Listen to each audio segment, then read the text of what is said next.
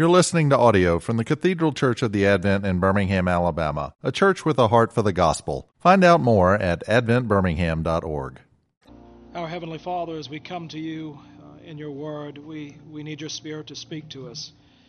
And so open the eyes of our hearts to behold Christ and Him crucified and what it really means to be a servant and steward of the truth. In Jesus' name, amen. Amen.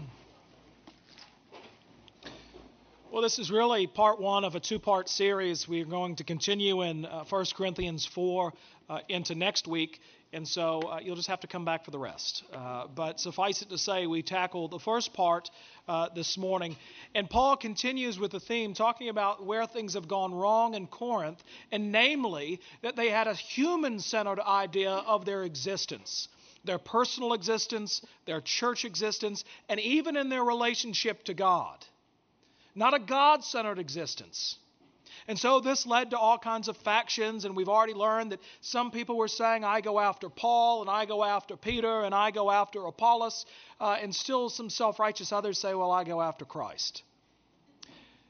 And so all of these factions had developed within the life of the Corinthian church, and Paul finally begins to set them to rights. He already talks about the divisions in chapter 3, but here he talks about what it ought to look like, or what we ought to be looking for in those who are called to be pastors, those who are called to be preachers. Because rather than following the preachers, Paul certainly wants to encourage them to follow after the Lord Jesus Christ and to learn how to love one another, which is the highest mark of maturity in the Christian faith. And by doing that, he uses two metaphors, one of a servant and one of a steward. Here in verse 1, talking about being a servant of Christ. And the word here used is not the traditional word for servant, diakonos, from which we get the word deacon, but in fact is the Greek word used for a galley slave. The person who was at the bottom of the boat, who was chained to the oar, and their only job was to row. This is the lowest of the low. How many of you have seen Ben-Hur? Row well and live. Right? This is the kind of person that Paul is talking about. A simple galley slave who is chained to their task literally and has one job and one job alone, and that is to row. So that's the kind of servant that he's talking about, and this is largely lost in Christian ministry. It seems to be lost here in Corinth, and it is certainly lost here today. Jesus himself modeled what it looked like to be a galley slave for the sake of others, for the glory of God, when he said, "For the Son of Man came not to be served, but to serve and give his life as a ransom for many." And he modeled that throughout his ministry, didn't he? It wasn't that Jesus was looking for deference, which is what every preacher pretty much looks for today. I mean, I can remember just a couple years ago, you may remember we put that funny thing up for April Fool's Day that the Advent was getting a Learjet. Do y'all remember that? And unfortunately, some people thought we were being serious, which is kind of the point, because then we can say, well, that makes you a fool because we're not getting the jet unless you like to buy one. But I was flying commercial air to see Stephen McCarthy, who later served here, up to be with him for his ordination in Boston. And after flying up there on commercial air, I wanted to call Creflo Dollar, who was the one who wanted the jet. He told his congregation, we need X millions of dollars to get the jet. And I was ready to say, Creflo, I'll go halvesies. And for preachers, it really is hard not to fall into that trap. This is why Jesus says about the scribes in Luke chapter 20, he says this. He says, "Beware of the scribes who like to walk around in long robes and love greetings in the marketplaces and the best seats in the synagogues and the places of honor at feast, who devour widows' houses and for pretense make long prayers. They will receive the greater condemnation." Well, aside from devouring widows' houses, that's the job description of many a preacher today. They like to wear long robes. They like to have special seats. They drone on in their prayers. They like to have people greet them in the marketplace because they want all of the attention to be put on themselves. And it becomes second nature. I was talking once to the daughter of Arthur Lichtenberger, who was the presiding bishop in the late 50s and early 60s of the Episcopal Church, and she said that she can remember as a little girl, Geoffrey Fisher, the Archbishop of Canterbury, came to stay with them. And when Archbishop Fisher went to bed that night, he put his shoes outside of the door, expecting them to be shined. And she said she can remember going down, hearing this commotion in the kitchen, and there was her mother, the wife of the presiding bishop, shining Archbishop Fisher's shoes. Now, on the one hand, it's a little embarrassing that the Archbishop of Canterbury just assumed, well, certainly you'll have servants who will do this, but how humbling it is that the wife of the presiding bishop shined the Archbishop's shoes, not looking for any acknowledgement or recognition. And I know, too, that I really like deference. I like taking advantage of my position in all the wrong ways, really. Lauren asked me last night when we went out to dinner at a restaurant that is very hard to get a reservation to, well, don't they know who you are, and don't you think that they could get you a seat? And I said, no, they don't know who I am, and if they did, we're definitely not getting a table. But it's all of our propensity to look for deference in our own lives. And yet the posture that Paul talks about and the posture that Jesus models is one of a servant, kneeling at the feet of those whom they're called to serve, washing their feet. And the understanding of pastors ought to be this, that the congregants do not belong to them, but we belong to you. It's normally the other way around, isn't it?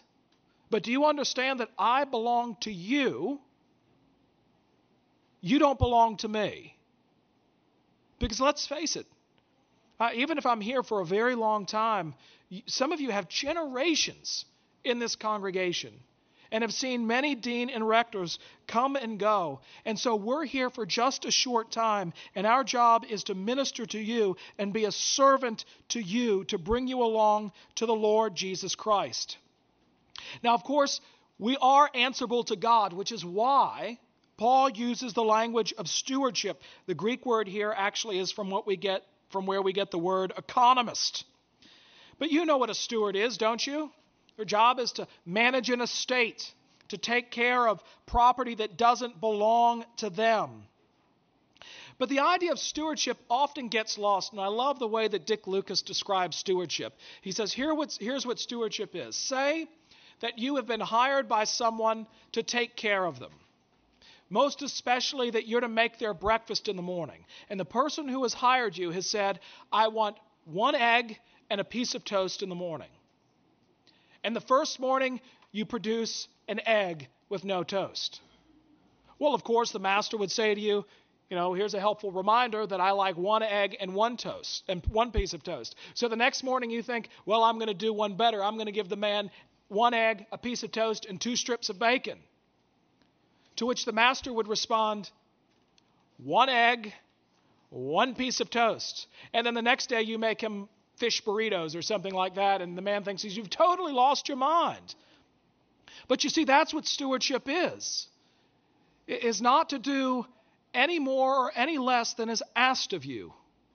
Your job is to be faithful. And that's what Paul is saying to pastors, to be a steward of the mysteries of God. Now, this isn't any sort of mystical thing that Paul is talking about. It's the language that he likes to use to talk about who Jesus Christ is and what he's done for us, which is a mystery to the world whose hearts are veiled to the gospel. But when our eyes are open, it's no longer a mystery, is it? As to who Jesus is and what he's come to do. And he says, this is what you're to be a steward of as a pastor. And I think that more than just being a pastor, I think this applies to all of us. That we're to be a steward of praise, that we're to be a steward of judgment, and that we're to be a steward of God's word. So when he says, but with me it is a very small thing that I should be judged by you or by any human court. In fact, I do not even judge myself, for I am not aware of anything against myself, but I am not thereby acquitted. It is the Lord who judges me. Therefore do not pronounce judgment before the time, before the Lord comes, who will bring light to the things now hidden in darkness and will disclose the purposes of the heart. Then each one will receive his commendation from God. So he's not just warning against false, or not false, but negative judgment, but I think he's also warning us against positive judgment, that we might become too inflated. He gets to that later on in verses 8 through 11, or alludes to it, where he's talking about don't let yourself get so puffed up that you think that it's you and not God. I shared the story last week of Lauren's encounter with Tim Keller, and she stood next to him one evening while he kept receiving people who came up to him saying, "This is how God has used you in my life. I read your book, and God changed my life in this way, or I heard this sermon that you preached, and God used it in this way to change my life." And Lauren finally looked at Tim Keller and said, "It must be overwhelming to know that God has used you in such an amazing way in people's lives." And Tim Keller looked at my wife and said, "Well, if it wasn't me, it'd just be somebody else." Right? That's what Paul is saying, isn't it? That it actually isn't you, and don't buy into the false praise. No, certainly, there are those who are stewards of God's Word that may help you understand God's Word better in a way that others may not have. But we always have to remember that the gift is from God and comes not from us, as he would later go on to say. And so we need to be good stewards of the praise that is given to us. Absolutely receive it. Not false modesty, but when someone says thank you, we ought to recover two words. One's a contraction and the other is not, that we have completely lost in our culture. And those words are, "You're welcome." Now when you say thank you to someone, they say what back? "No, thank you." Well, no, that's why I'm thanking you. And so we should simply receive it and say, "You're welcome."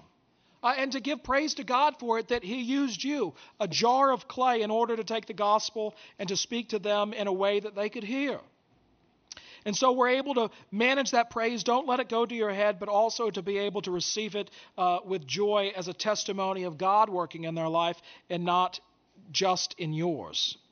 But also being a good steward of judgment. Now, Paul would certainly have taken to heart if the criticisms that were being laid at his feet had truth in them. And that's hard for any of us to hear. We don't want to hear false judgment, but it's even harder, I think, to handle judgment that has truth rooted in it. Because it's really hard to say, "I'm sorry," or "I repent," and to make amends. But the thing that Paul is talking about here are false criticisms and false accusations and people jumping to great conclusions. I think most of us manage praise really well, but almost every single one of us mismanages judgment to the nth degree. Think about the conflicts that you have in your life that may have started from something very small, but now has bloomed into something great. Or even in our culture of social media actually leading to higher rates of things like suicide. We're taking to heart things that God says you ought not to think and take to heart in the same way, because the Holy Spirit ought to give you a layer of Teflon on your heart and to deflect it up to God. So when the praise comes in and we say it goes to God, where should the criticism go as well? To God. That's where it goes. I was talking to a friend about this the other day, and he said, he said, this is very negative, but I'm going to say it anyway. He said, "If I ever wanted to give my wife a heart attack, I know how to do it." And I sort of looked at him thinking and I said, "This is one of those things that isn't confidential, and I'm going to have to share with the authorities if it comes to that." And he said, "No." He said, "If I wanted to give my wife a heart attack, what I would do is I would get all of her best friends to go over to one of their friends' houses and have their cars in the driveway and then have my wife drive by the house." Now, why would that undo his wife? Because they're all, you got it. How, why? Because it's her friends and she's their living room. FOMO, right? Fear of missing out. And don't we all do that? That's something that might actually have maybe they're organizing her surprise birthday party. Maybe something has happened that may not include the wife. Who knows, for a million reasons. But the moment that we see something like this or we receive a word like that, we go from 0 to 100 just like that, and it completely overwhelms us, and we're even crippled by it. that we're not actually able to interact with other people because we're undone by this criticism. And so in the same way that we give the praise to God when it comes in, when false judgment comes in or the assumptions that we make, where should that go to? To the same place, up to God. And this is especially hard for preachers who very readily take everything to heart. But in fact, what Paul is saying is that if you're going to be a good steward of God's word, you have to get past what people think. Because quite frankly, it doesn't matter what people think. It matters what God thinks. Now there are, as I said before, are many things that you ought to say to me. One of the hardest things that I have in my role is having to talk to other preachers about their sermons. Right? No other preacher wants to hear, that was not good. For whatever reason it might be. But I understand that when other preachers come to me and talk to me about my sermons, that actually that makes me a better preacher. And I ought to be able to receive it for what it is. And actually that which I shouldn't take to heart should get deflected up to God. And finally, Paul says that we ought to be a steward of God's word in verse 6. Where he says, I have appealed, first he says, being a good steward of God's word, but in 6 he says, I have applied all these things to myself and Apollos for your benefit, brothers, that you may learn by us not to go beyond what is written, that none of you may be puffed up in favor of one against another. All right, this is the definition of stewardship that I talked about earlier. No more and no less. And this seems to have been a saying in the early church that you're not to go beyond what is written. Written where? In God's word, in the Bible. And so if you have preachers that begin to go beyond what is written, they've actually gone beyond what God has said. And then you're getting a sermon on the book of second opinion instead of what God would have to say to us. This is why I love the way that the old ordinal in the 1662 Book of Common Prayer puts it. It says that we're to be, those who are being ordained are to be messengers, watchmen, and stewards of the Lord. Messengers, watchmen, stewards of the Lord. It almost sounds like Lord of the Rings, doesn't it? These three great offices. To be messengers. What are we to be as messengers? We're to take the message that we've been given. No more, no less. Watchmen, we're to be on the lookout for that which goes beyond what is written, and stewards to take care of that which is given us, not going on beyond what is written. And to understand that it's not us, but God who gets the glory. That preachers are not to strive so much to be successful as they are to be faithful. Robert Murray M'Cheyne, who was a wonderful pastor in Dundee, Scotland, was taken at a very young age from this world. In the short time he was given, he was a remarkable pastor at St. Peter's Church there in Dundee. But he was called away to go to see what ministry possibilities there might be in Palestine amongst the Jews there. And after laboring for years in Dundee, while he was in the Mediterranean, this is what his biographer Andrew Bonar said about him. It was much feared for a time that a jealous spirit would prevail among the people of St. Peter's, some saying, I am of Paul, and others, I of Cephas. Those recently converted were apt to regard their spiritual father in a light which they could regard none besides.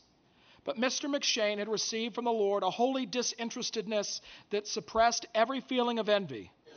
Many wondered at the single-heartedness he was enabled to exhibit. He could sincerely say, I have no desire but the salvation of my people by whatever instrument. Now, what's remarkable about this is that a great revival took place while he was in the Mediterranean. And this is what he wrote about that. So that's what M'Cheyne said he believed, but what happens when the rubber meets the road? Bonar writes, the cry of his servant in Asia was not forgotten. The eye of the Lord turned toward his people. It was during the time of Mr. McShane's sore sickness that his flock in Dundee were receiving blessing from the open windows of heaven. Their pastor was lying at the gate of death in utter helplessness. But the Lord had done this on very purpose, for he meant to show that he needed not the help of any. He could send forth new laborers and work by new instruments when it pleased him. Well, and that's exactly what happened in the life of Robert Murray M'Cheyne, that as he lay dying in the Mediterranean, he would eventually get back to Dundee. All that he sowed and all that he watered had started to come to fruit. And you know what McShane's response was? Praise the Lord. He was overwhelmed by it. And when he entered back into Dundee, he walked into St. Peter's Church to give his first sermon, and it was packed to the rafters. And he began to weep as he began to pour out God's word to his people, counting it all joy that that great work happened even while he was not there. And this is what Paul is saying, is that apart from the Spirit of God, you can do nothing. And so even as a Christian believer, whether you're a preacher or not, when praise comes, when criticism comes, if you're not rooted in the Lord Jesus Christ and seeking to live within that which is written, when that stuff comes, it'll destroy you. It'll completely undo you. And as a preacher, Dr. Campbell Morgan, who was at Westminster Chapel in London for decades, found himself getting great crowds coming to Westminster Chapel. The world was smiling upon him. And as the crowds began to grow, Campbell Morgan found that he was spending more time preparing his sermons than he was praying over the sermons he was to deliver. And then one day, as he was about to go into the pulpit, he said he heard an audible word, so much that he was convinced that it was the person sitting next to him that said, "Go on, great preacher. Go on, enter the pulpit, but without God." And he realized, even with the great crowds and even with all the accolades, it meant absolutely nothing. And so, in the world in which we inhabit, in which you and I live, how do you handle criticism? How do you handle praise? Do you have a Holy Spirit-inspired Teflon heart that allows you to direct the praise up to heaven and to not become inflated and to think that everyone ought to defer to you and that you are owed something, that somehow you've earned it? Or when the criticism comes, are you able to deflect that too and say, I am in Christ, my life is hidden with him on high, and it's his grace and it's in his love that I stand. And God's word is a testimony to go beyond it. And if I start believing what you have to say, it means that I've gone beyond what is written. And so allow me to stand in God's word. Allow me to rest in him. For apart from him, not only can I do nothing, but apart from him, I am nothing. Let us pray. Our great God and Heavenly Father, we thank you that we are your children, that you've bought us with the precious blood of Christ, that you've adopted us by grace, and we pray that we would not get inflated heads over the praise that we receive, that we would not be deflated by the criticism that we receive, but, Lord, that we would strive to only please you and to serve you in all that we do, and that you would impress upon our hearts of your great love for us, and that we are to stand in it, and that we would look to nowhere else other than your word for the right and sure testimony that you love us. In Jesus' name, amen. You've been listening to audio from the Cathedral Church of the Advent. If you live in Birmingham or find yourself visiting, we hope you will join us at one of our Sunday services. Find out more at adventbirmingham.org.